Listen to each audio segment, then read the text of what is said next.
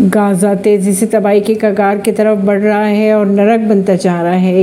UN के अनुसार Israel के गाजा पर हवाई हमले के बीच United Nations Relief and Works Agency for फलस्तीन refugees in Near East के अनुसार गाजा तेज़ी से तबाही की ओर बढ़ रहा है और नरक बनता जा रहा है। गौरतलब बात यह है कि इसराइली हमले से गाजा पट्टी में 1900 से अधिक लोगों के जान जाने की खबरें आ चुकी है सामने।